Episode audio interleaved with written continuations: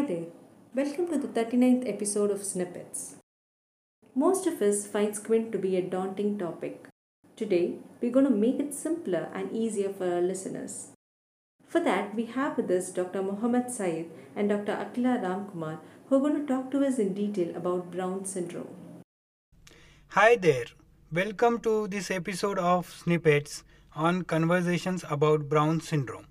I am Dr. Syed Mohammed, Fellow in Pediatric Ophthalmology, and today we have Dr. Akila Ramkumar, Senior Consultant of Pediatric Ophthalmology from Sankara Nethralaya. Through this podcast, we wish to provide a better understanding of Brown syndrome. Welcome, ma'am. Thank you, Syed, for that introduction. Harold Wally Brown in 1949 described a vertical strabismus syndrome characterized by limited elevation of the eye in adducted position and called it the superior oblique tendon sheath syndrome. The incidence of Brown syndrome is relatively rare, being 1 in 450 strabismus cases. Although mostly unilateral, 5 to 10 percentage can present bilaterally and can either be congenital or acquired. Coexistence of the congenital Brown syndrome has been reported with Duane syndrome and crocodile tears, congenital ptosis, Marcus-Gunn synkinetic movements, coloboma of the choroid, and congenital cardiac diseases as well. What are different theories of Brown syndrome? The original theory as proposed by Brown ascribing the elevation deficit to an anomalous shortened inelastic sheath of the anterior reflected component of the superior oblique tendon has long been abandoned, but still the precise mechanism of the restriction remains an enigma and is probably multifactorial. Various theories have been proposed, including the trochlear or tendon trochlear complex abnormalities, which causes impaired slippage of the tendon through the anomalous trochlea, like the retrotrochlear thickening of the superior oblique tendon. The other theory is the short or the inelastic tendon, which at present is the most widely accepted. Other proposed hypothesis is the pseudoparalysis of the inferior oblique due to a short tendon of the superior oblique or anomalous check ligaments on the inferior oblique insertion. Brown's has also been proposed to be part of the congenital cranial degeneration syndrome, wherein the electromyographic studies have shown a co-contraction of the superior oblique and the inferior oblique. There is something similar to a Duane's retraction syndrome. What is acquired Brown syndrome? Now, acquired Brown syndrome may present similar to that of a congenital Brown's, but the possible causes are more varied, and these can be attributed to the etiologies causing the shortening of the superior oblique tendon or due to damage to the trochlea.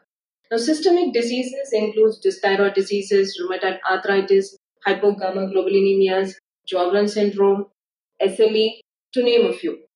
Now, rheumatoid arthritis, Sjogren's, and systemic lupus erythematosus causes inflammation and fibrosis, leading to thickening of the muscle entering the trochlea. There is trauma to the trochlea, scleral buckling surgeries, peribulbar blocks, blepharoplasty, glaucoma valve surgeries, and sinus surgeries leads to scarring and shortening of the tendon.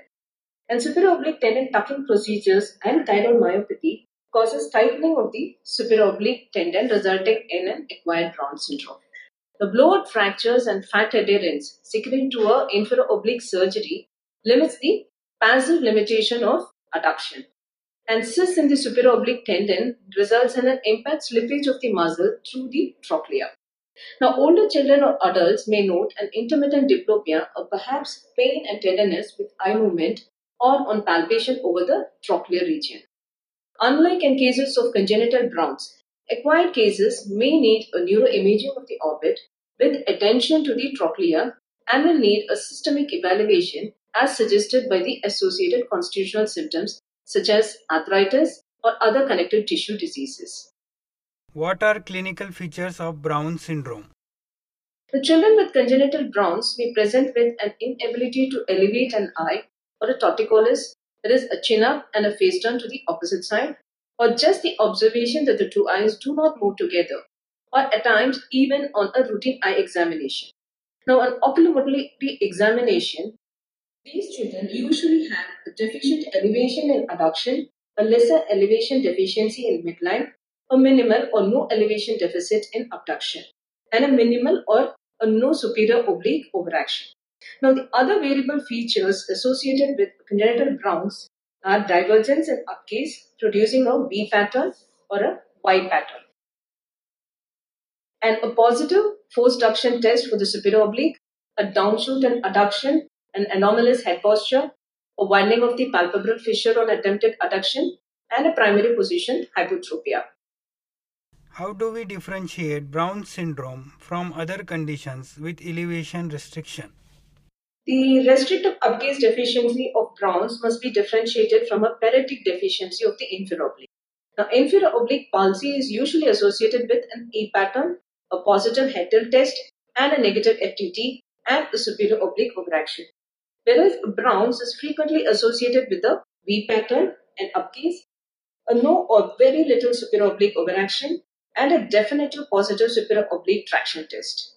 And in monocular elevation deficiency, the elevation deficiency in abduction is equal to or even greater than that present on adduction, and mostly is associated with ptosis. The congenital fibrosis of the inferior rectus or multiple extraocular muscles causes an upgaze deficiency with again an A pattern esotropia and an associated ptosis. An adherence syndrome after an inferior oblique surgery can limit elevation and the elevation deficiency is again maximal in abduction. Now the other differential diagnoses such as a blowout fracture with inferior rectus entrapment, thyroid ophthalmopathy should be readily apparent by the history and the associated finding. How do we manage Brown syndrome? The management of Browns can be broadly classified under two categories. One is your conservative line of management, other being the surgical management. Observation is appropriate for mild or moderate cases in which the onset is unclear. Spontaneous resolution may occur even in the presumed congenital and probably more often in the acquired cases. Elevation and adduction exercises has also been proposed to improve the condition. The oral corticosteroids, corticosteroid injections in the area of the trochlea help in early resolution. And in arthritis or connective tissue diseases, systemic treatment of the underlying disease should be considered. And coming to the surgical management, the main aim of the surgical management to correct the hypotropia and primary gaze, reduce the objectionable downshoot, increase the upgaze, and expand the binocular diplopia free field. Now you have something called as the absolute indications and relative indications. And the absolute indication being severe or a constant congenital Brown syndrome that threatens the loss of binocularity and development of amblyopia in the involved eye. And relative indications would be primary position hypotropia, that is severe Brown syndrome or a Brown's plus syndrome with or without an altered head posture and an unacceptable downshoot in adduction, which is the moderate Brown syndrome. What are various surgical procedures done in Brown syndrome? Now, tenotomy the superior oblique tendon has proved more effective than the removal of the tendon sheath. And severing the entire tendon can lead to an unpredictable result, resulting in a superior oblique palsy. An ipsilateral inferior oblique recession with the tenotomy has been proposed by Parks to reduce the effect of the superior oblique palsy. Wright described the insertion of the silicone expander that elongates the superior oblique tendon. Another method of weakening the superior oblique is graded recession, which was proposed by Caldeira, and also the chicken or the loop sutures to lengthen the superior oblique tendon. McAdam et al. proposed an effective treatment of severe congenital Browns with the superior oblique split lengthening. And trochlear reconstruction has been done in certain cases of acquired Browns in order to improve the elevation limitation as well. With that, we come to the end of this discussion.